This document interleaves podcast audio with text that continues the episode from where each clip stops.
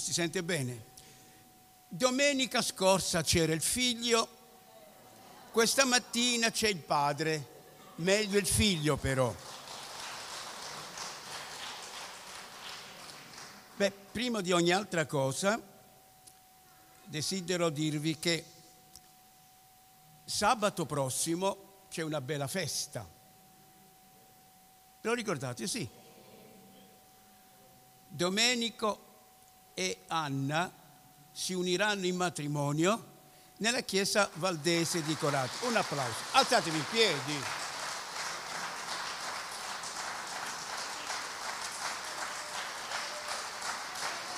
Poverini. No, no, no, avete fatto la scelta più bella della vostra vita. Ringraziamo il Signore anche per questo matrimonio che si celebrerà alla gloria di Dio. Sentite, il pastore Aldo manca, sentiamo la sua mancanza. E anche in questo momento comunque vogliamo intrattenerci intorno alla parola di Dio. Qui vedo tutto spostato, tutto bello qua, va. vabbè. Gloria a Dio. Ehm, credo che già voi sapete che a casa mia abbiamo avuto la visita del signor Covid-19 e ci ha fatto rimanere a casa 15 giorni agli arresti domiciliari. Abbiamo capito che cosa significa gli arresti domiciliari. Comunque ringraziamo il Signore anche per questo e Dio sia lodato perché vi posso assicurare che sono stati 15 giorni molto belli anche se siamo stati incatenati a casa, ma sono, sono, siamo stati, io e Sara, siamo stati molto bene, perché non abbiamo mai mangiato così bene. Questi giorni, sia a pranzo e sia a cena, perché i miei sei figli eh, hanno provveduto loro pranzo, cena e mi, ci hanno abbondato di tanta roba e grazie a Dio, il Signore li voglia benedire, i miei figli. Ho detto sei figli. Beh, una è aggiunta, perché mia nuora, Cinzia, non è nuora, è un'altra figlia. Perciò, grazie, a Dio per questo.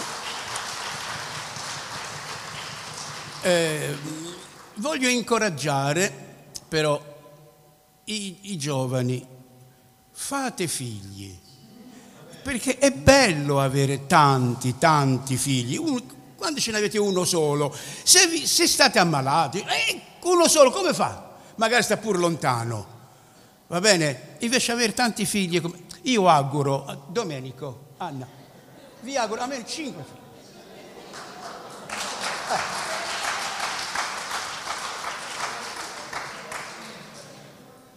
Mi raccomando, imitate me. Va bene? Guardate, è la cosa bella quando vi mettete a tavola intorno a tutti questi bambini. Ah, che bella! È la ricchezza. Allora, mi dispiace per questi giovani sposini che hanno paura di avere figli. Ma perché c'è paura? Coraggio! E voi che vi siete sposati da poco, coraggio!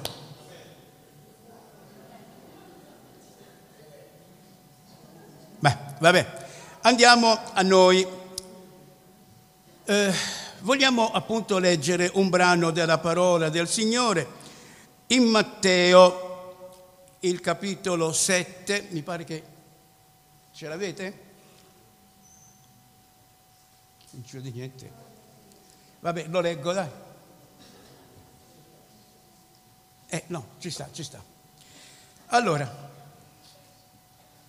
non chiunque, non chiunque mi dice Signore, Signore entrerà nel regno dei cieli, ma chi fa la volontà del Padre mio che è nei cieli. Molti mi diranno in quel giorno, Signore, Signore, non abbiamo noi profetizzato in nome tuo e in nome tuo cacciato demoni e fatto in nome tuo molte opere potenti? Allora dichiarerò loro, io non vi ho mai conosciuti, allontanatevi da me malfattori. Gli altri versi li leggiamo dopo. Come avete notato, sono questi passi che ci fanno veramente, oh, ci, ci fanno un po' paura, perché quando il Signor Gesù verrà a prendere la sua Chiesa, non tutti i credenti saranno portati in cielo. E questo è il problema. Non tutti i credenti saranno portati in cielo, perché molti mi diranno Signore e Signore con la bocca, ma il cuore lontano. Entreranno nel regno dei cieli soltanto quelli che avranno fatta la volontà del Signore. E io spero che tutti quanti stiamo facendo la volontà del Signore. Amen. Però dice che la Bibbia, come abbiamo letto, quel giorno però eh, si presenteranno davanti al Signore, attenzione, non gli increduli, gli infedeli, le persone del mondo, gli atei, si presenteranno davanti al Signore invece tanti bravi cristiani dotati di gloriosi ministeri, uomini veramente che hanno ricevuto dal Signore potenza eh, e sono stati pieni, ripieni dello Spirito Santo pastori, evangelisti, missionari, tutte queste persone si presenteranno davanti alla presenza di Dio per essere accolti e per essere appunto benedetti ancora una volta dal Signore. E in quel giorno si presenterà anche un fratello, mi pare che si chiami Vito Tambone, il quale dirà, Signore, non, tu mi conosci, non sai tutto quello che ho fatto, dirà questo fratello. Signore, eh, sono stato pastore a Genova, a Torino, in Sardegna, poi qui in Puglia, a, a, a Andria, Corato. Signore, non sai che in Sardegna ho costruito la chiesa, eh, a Corato, qui in Puglia, le chiese di Andria, di Corato, eh, la casa di riposo è Benezer. Come Signore? Non sai quante belle cose ho fatto. E il Signore dirà a questo fratello, non ti conosco, non so chi sei, vai via da me, operatore di iniquità. Speriamo che questo fratello eh, possa convertirsi veramente ed essere accolto nella presenza del Signore. Bene, vi vedo che ridete perché quel giorno anche tanti pastori, tanti missionari, tanti uomini e donne di Dio, o meglio che si chiameranno, si proclameranno servitori di Dio, non saranno accolti nel regno dei cieli. Infatti, se leggiamo un altro, eh, alcuni versi ancora di Matteo, capitolo 7, il Signore elenca due tipi di persone, due tipi di credenti. Va bene? Ci sono credenti avveduti e credenti stolti, credenti veramente saggi, credenti alla buona. Infatti leggiamo, perciò chiunque ascolta queste mie parole e le mette in pratica, sarà paragonato a un uomo avveduto che ha costituito la sua casa sopra la roccia. La pioggia è caduta, sono venuti i torrenti, i venti hanno soffiato e hanno investito quella casa, ma essa non è caduta perché, perché era fondata sulla roccia. Questo è l'uomo saggio, l'uomo intelligente, cioè il cristiano che ha vissuto la sua vita facendo appieno la volontà del Signore e mettendo in pratica la sua benedetta parola. Poi c'è l'altro tipo, l'altro uomo.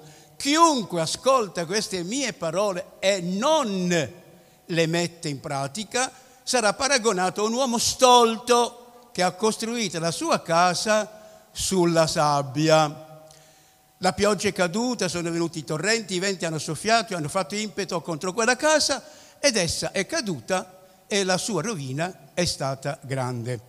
Due tipi di credenti, due tipi di cristiani, quelli che edificano la propria vita spirituale su un ottimo fondamento, cioè sulla parola del Signore e la mettono in pratica pieno, si consacrano a Dio, continuano ad avere comunione con Dio, pregano, lodano il Signore con tutto il cuore, si allontanano da tutto ciò che è male, da tutto ciò che è peccato e si consacrano completamente al Signore. Questi tipi di credenti riceveranno il benvenuto dal Signore. Entrate nella gloria del Padre mio perché avete saputo costruire bene la vostra vita spirituale, la vostra vita cristiana. Possiamo dire amen, speriamo che tutti quanti eh, possiamo essere dei buoni costruttori spirituali per edificare appunto la nostra casa spirituale, il nostro cuore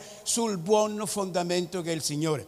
Purtroppo però, come abbiamo notato, ci sono altri cristiani, per carità, bravi cristiani, eh, bravi fedeli, però eh, non sono tanto tanto avveduti perché costruiscono la propria vita spirituale su cose superficiali, su cose effimere, su cose che non valgono proprio la pena vivere. Non ha detto forse Gesù dov'è il vostro tesoro?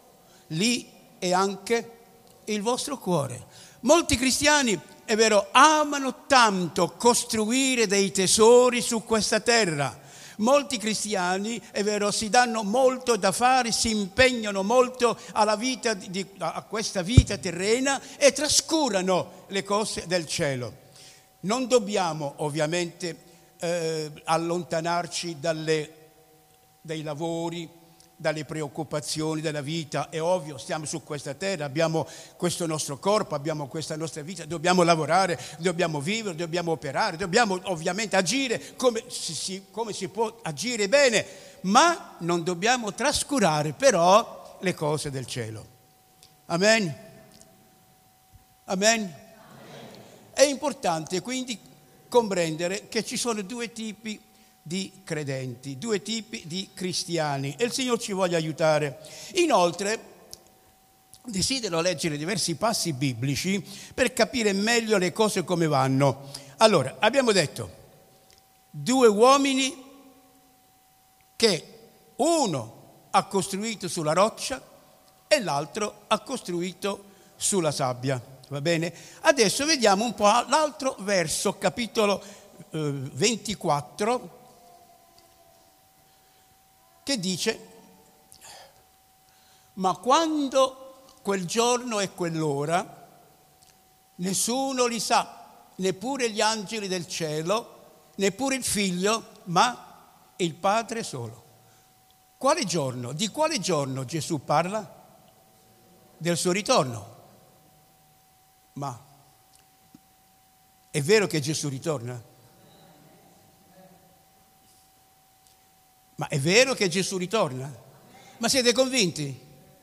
Guardate che anche i primitivi credenti, la prima, la prima chiesa, la chiesa apostolica, tutti quei credenti là erano sicuri, certi che il Signore sarebbe venuto da un momento all'altro. Tanto è vero che molti che avevano, vero, dei beni materiali, vendevano tutto quello che avevano perché dicevano a che serve tenere ancora questi beni materiali? Perché forse domani, stanotte, domani mattina, il Signore torna, ce ne andremo col Signore e lasceremo tutto. Anche l'Apostolo San Paolo, vi ricordate?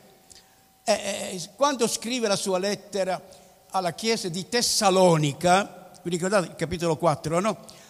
Eh, I fedeli della chiesa di Tessalonica si lamentavano e dicevano, come? Noi aspettiamo il ritorno del Signore da un momento all'altro e il Signore tarda a venire. Non solo, ma i nostri fratelli muoiono Molti sono morti. E come mai allora il Signore dovevi tornare, non vieni, sono morti? Allora che vale avere speranza? Che vale avere fiducia nel Signore? Si muore. L'Apostolo Paolo interviene immediatamente e dice, sì è vero che si muore, però arriverà il momento in cui Cristo verrà e i morti risorgeranno.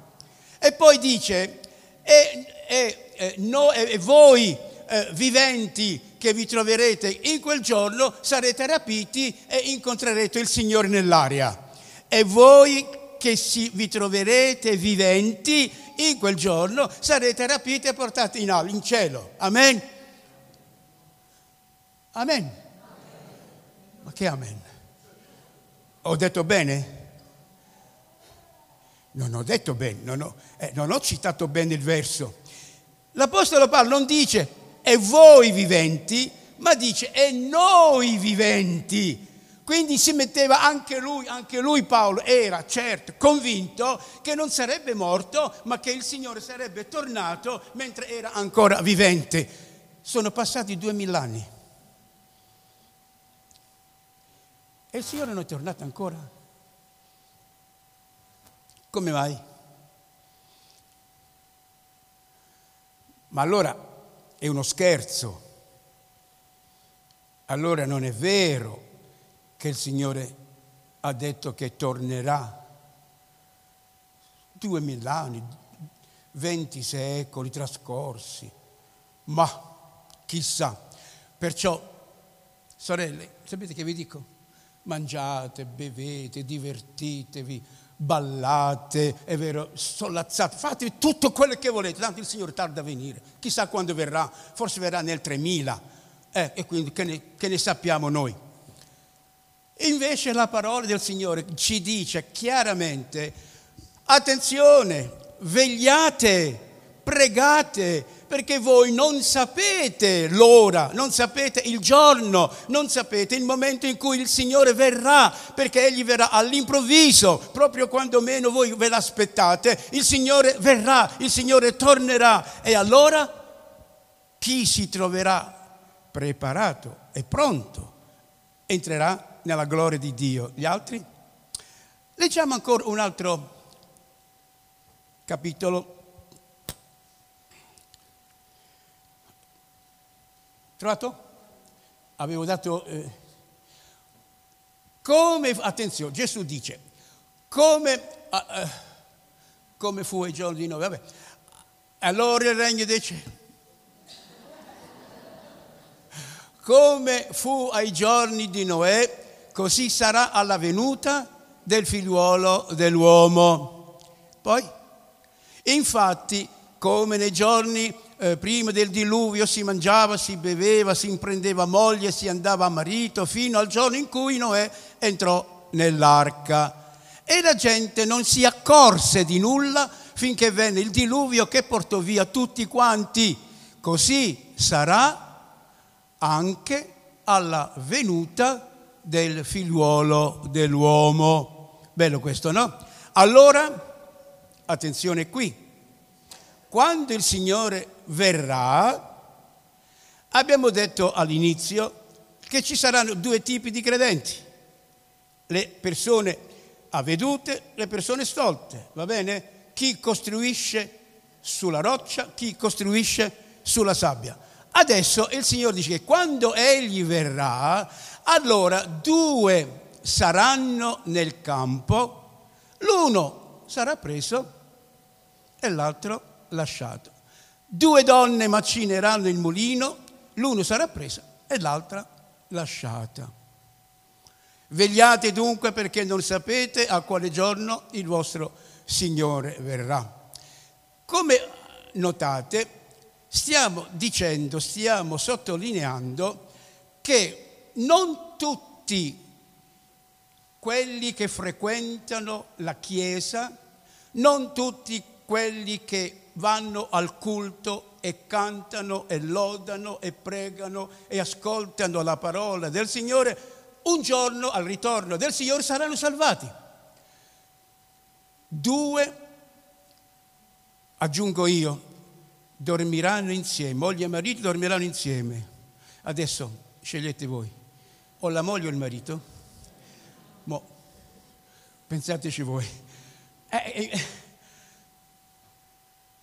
Domenico, Anna, e scegliete voi. Chi dei due vuole andare in cielo? No, no, no, no, io spero tutte e due.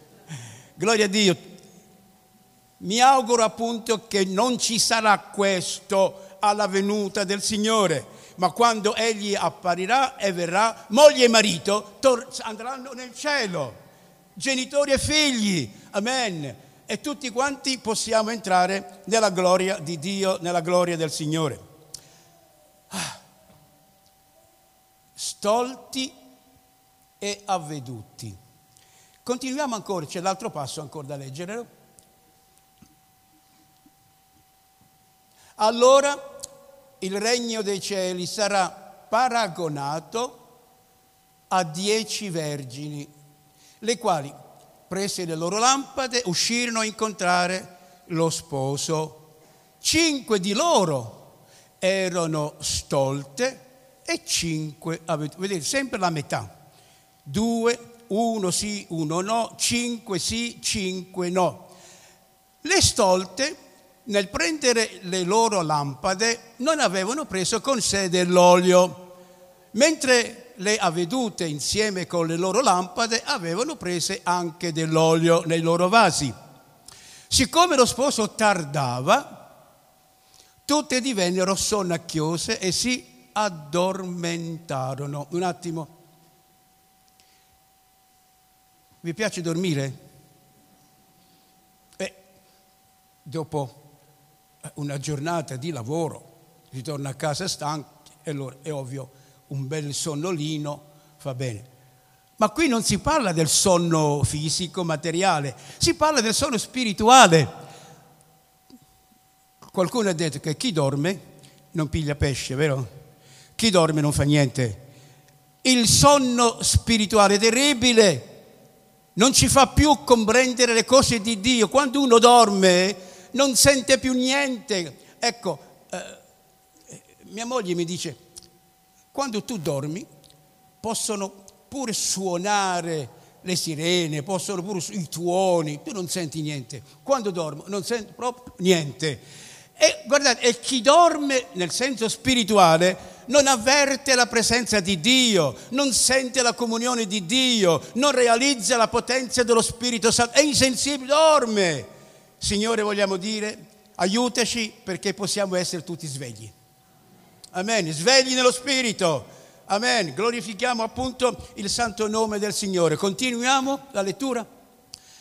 Verso mezzanotte si levò un grido, ecco lo sposo, uscitegli incontro. Allora tutte quelle vergini si svegliarono e prepararono le loro lampade. E le stolte dissero alle, alle, alle avvedute, dateci del vostro olio, perché le nostre lampade si spengono. Ma le avvedute risposero, no, perché non basterebbe per noi e per voi, andate piuttosto dai venditori e compratevene. Ma mentre quelle andavano a comprare, arrivò lo sposo e quelli che erano pronte entrarono con lui nella sala delle nozze e la porta fu chiusa. Grazie. Ho portato questi passi biblici per, per, sottolineare appunto quello che ho detto e quello che stiamo dicendo.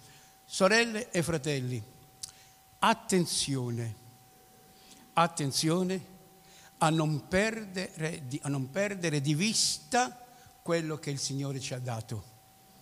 Eh? Riteniamo fermamente quello che il Signore ci ha donato. Beati coloro che perseverano fino alla fine, perché riceveranno la corona della vita eterna. Amen. L'ultimo passaggio che voglio appunto dire e chiudo, eh, chiudiamo subito, eh, anche qui però si parla eh, di qualcosa che dobbiamo fare, che il Signore ci ordina di fare, che è utile fare è buono adempiere quello che il Signore ci insegna a fare e ci sono invece altre persone che pur sapendo che bisogna fare delle cose buone non le fanno. Leggiamo infatti, quando il figliuolo dell'uomo verrà, e lo stiamo ripetendo, quando il figliuolo verrà, sorelle e fratelli, il Signore sta per venire. Una pausa, una parentesi. I primitivi cristiani, quando si salutavano, noi, eh, cioè quelli della mia generazione, ci salutiva, ci, si, si, dava il saluto con la pace, pace fratello, pace sorella, adesso si usa buongiorno, buonasera, eh vai, vai, non importa, o buongiorno, buonasera, o pace, non cambia, non cambia niente. Ma a quell'epoca tutti quanti noi, fratelli e sorelle, pace fratello, anche da lontano, la gente magari ci, ci guardava, diceva ma che sono matti questi, pace sorella, gloria a Dio, era bello questo saluto. Nella chiesa primitiva, sapete qual era il saluto? Ve lo ricordate? Dite? Maranatha. Fratello, Maranatha, sorella, Maranatha, che significa? Il Signore torna, il Signore viene, Maranatha. E quindi tutti si ricordavano, se qualcuno dimenticava, è vero, quella, quel saluto lo metteva su, il Signore sta per tornare, Maranatha. Fratello, sorella, mi raccomando, svegliati, il Signore torna. Fratello e sorella, coraggio, il Signore torna e queste parole si ripetevano continuamente. Allora, vedete, ascoltate e leggiamo quello che il Signore dice a proposito. Quando il figliuolo dell'uomo verrà nella sua gloria con tutti gli angeli, prenderà posto sul suo trono di gloria o glorioso e tutte le genti saranno riunite davanti a lui ed egli separerà ed egli separerà, scusate se lo ripeto, ed egli separerà gli uni dagli altri come il pastore separa le pecore dai capri e metterà le pecore alla sua destra, quella destra, questa o questa, questa, metterà le pecore alla sua destra e i capri alla sua sinistra. Attenzione, allora il re dirà a quelli della sua destra, venite voi benedetti dal Padre mio, ereditate il regno che vi è stato preparato fin dalla fondazione del mondo. Perché eh, ebbi fame e mi deste da mangiare, ebbi sete e mi deste da bere, fui straniero e mi accoglieste Fui nudo e mi vestisti, fui ammalato e mi visitaste, fui in prigione e veniste a trovarmi. Allora i giusti, i credenti avveduti, i credenti che hanno fondato la loro vita spirituale sulla roccia, risponderanno al Signore e diranno, eh, Signore, quando mai ti abbiamo visto affamato e ti abbiamo dato da mangiare? O assetato e ti abbiamo dato da bere? Quando mai ti abbiamo visto straniero e ti abbiamo accolto? O nudo e ti abbiamo vestito? Quando mai ti abbiamo visto ammalato in prigione e siamo venuti a trovarti? Vedete, vedete che belle cose, che belle opere, che belle azioni? E risponderà loro, in verità vi dico che in quanto lo avete fatto a uno di questi miei minimi fratelli, a uno dei, di questi miei minimi, minimi, non dici grandi, questi miei minimi fratelli, l'avete fatto a me. Ah, che bello. Un attimo. Gesù è qui in mezzo a noi stamattina? E Gesù, in mezzo a noi Gesù. Oh, ci credete che il Signore è qui? Ma dove sta? Io non lo vedo. Lo vedete voi? Io lo vedo. Perché ognuno di voi rappresenta Gesù. Capite? Ognuno di voi rappresenta Gesù. Perciò attenzione, chi parla male del fratello o della sorella è come se parlasse male di Gesù. Viceversa, chi fa il bene a un fratello e a una sorella è come se facesse il bene al Signore. Aiutaci, Signore, a fare il bene ai nostri fratelli e alle nostre sorelle. Poi c'è l'altro passaggio, no? C'è bisogno che lo leggiamo. Gli altri invece, eh, il Signore dirà, ebbi fame e voi, e voi però non vi siete curati, voi non avete fatto niente. Signore diranno, quando mai ti abbiamo visto affamato? Abbiamo letto, no? E il Signore dirà loro, poiché non l'avete fatto a uno di questi miei minimi, è come se non l'avete fatto a me. Chi fa il bene e chi non fa il bene ai fratelli. Alleluia, finisco, chiudo, dicendo questo, quando il Signore verrà. Troverà egli la fede sulla terra? La terra è il nostro cuore, no? Siamo noi la terra. Quando il Signore verrà, troverà nella sua Chiesa una fede costante, perseverante? Quando il Signore verrà, troverà nella comunità, nella Chiesa, tutti preparati e pronti come quelle vergini avvedute, con le lampade piene dell'olio dello Spirito Santo, con l'olio della potenza, della grazia del Signore. Beati quei credenti che al ritorno del Signore si troveranno preparati e pronti per andare in cielo. Alzatevi per favore.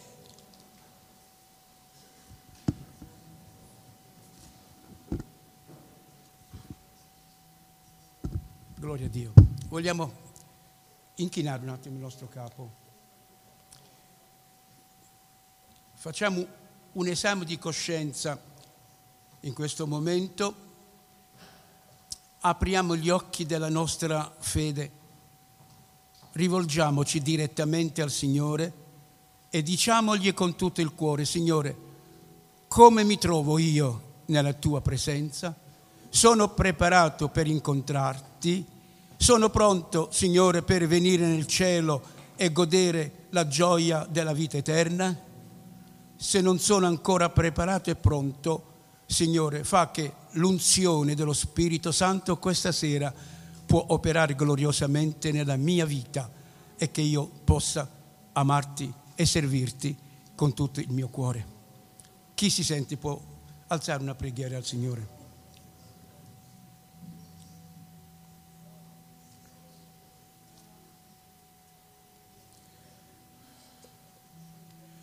Alleluia.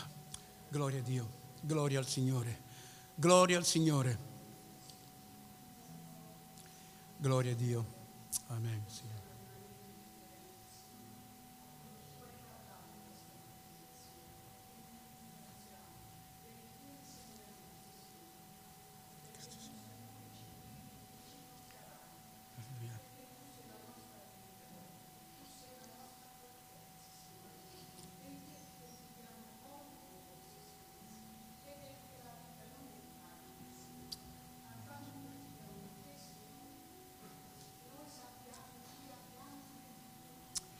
Gloria a Dio, gloria a te Signore.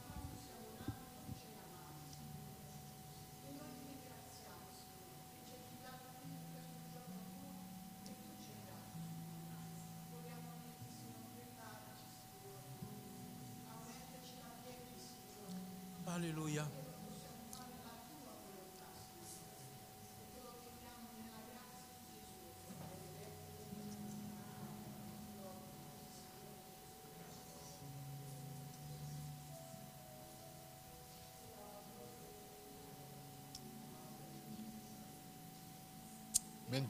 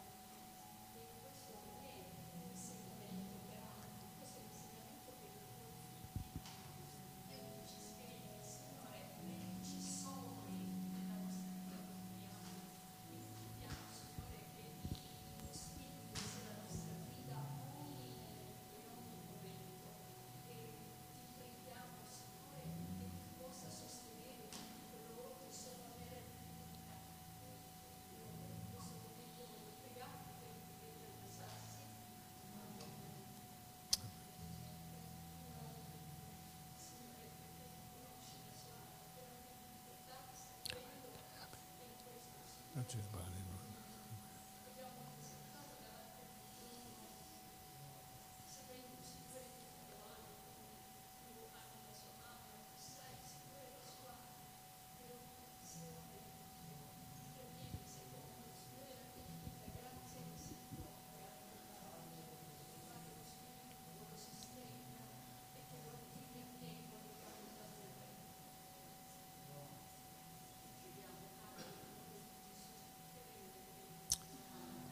Amen, amen. Mentre i nostri capi sono ancora inchinati, vorremmo dare anche possibilità stamattina a riflettere su quello che è stato detto. Io non conosco i vostri cuori, ma Dio sì, conosce il cuore di ciascuno di voi, noi. E ciò che è stato letto C'erano diversi esempi, in particolare quelli delle dieci vergine, quelle avvedute e quelle non.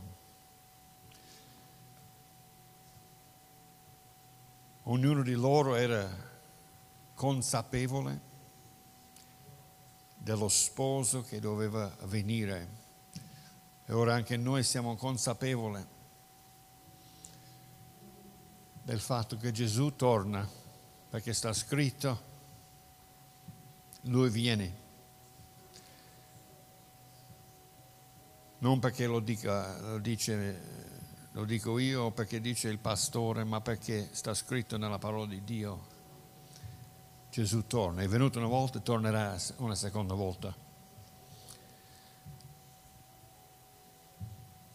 Ma una cosa che dovevano fare le, le, le vergini stolte era comprarsi dell'olio, dovevano azionare la loro parte.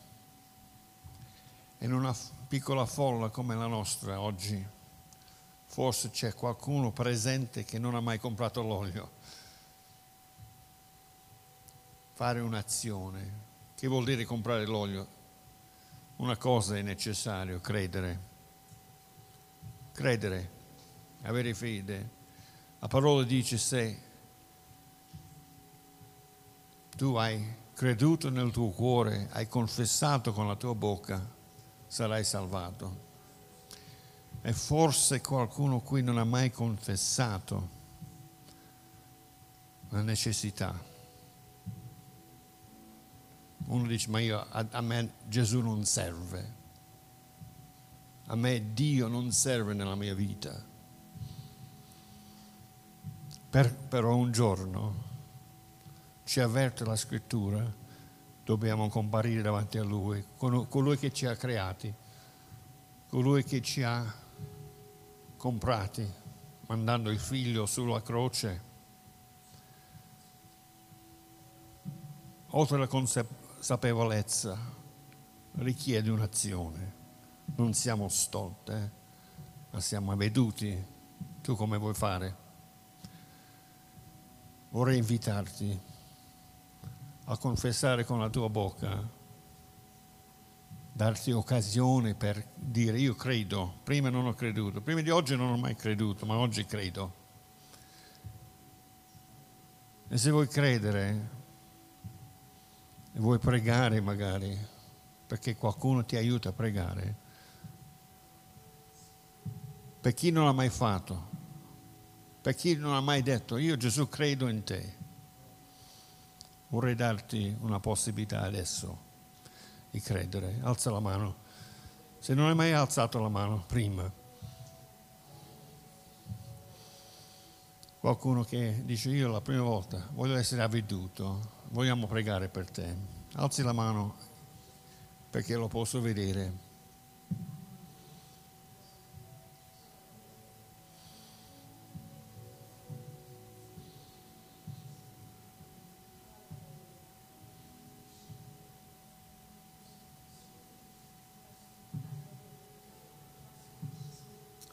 Padre, tu conosci ogni cuore qui presente, come è stato detto.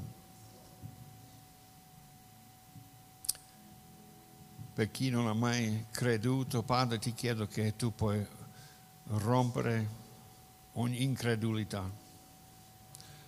puoi rompere ogni spirito di, di confidenza di autocertezza, perché senza di te noi non siamo nulla. Padre, ti prego di intervenire nella vita, nel cuore e nella mente di ciascuno che non riesce ancora a fare quel passo. Aiutali, Signore, a confessarti con la bocca, di rompere quel silenzio nella loro vita, perché secondo la tua parola, Padre, chi avrà vergogna di te davanti agli uomini, anche tu avrai vergogna di loro davanti al Padre. Chi invece confessa di avere creduto, chi confessa Gesù, lui li confesserà davanti al Padre. Padre, noi siamo consapevoli, tutti quanti qui presenti, che tu sei verace, che tu vieni, salva. Ti chiedo, Padre, per ognuno che non ha ancora fatto questo passo, che prima che si, si si mette a dormire oggi o stanotte, possono confessare, possono rompere il loro silenzio, possono venire e dire io credo, ora prima non ho creduto, non ho fatto azione, non ho comprato l'olio, oggi voglio comprare l'olio. Padre aiuta il cuore incredulo nel nome tuo santo. Amen. Amen. Ebbene, ebbene, grazie. Volevo giusto... Abbiamo un altro canto? Volevo giusto, prima di, di andare via, cantiamo, eh, ricordare, pregate per il Di solito il pastore prega per le pecore, bada le pecore. Ricordiamo a noi di pregare per lui perché possa essere un momento edificante nella sua vita. Lui dorme adesso, credo sono le, le 3, le 4 di mattina lì, credo, in casa.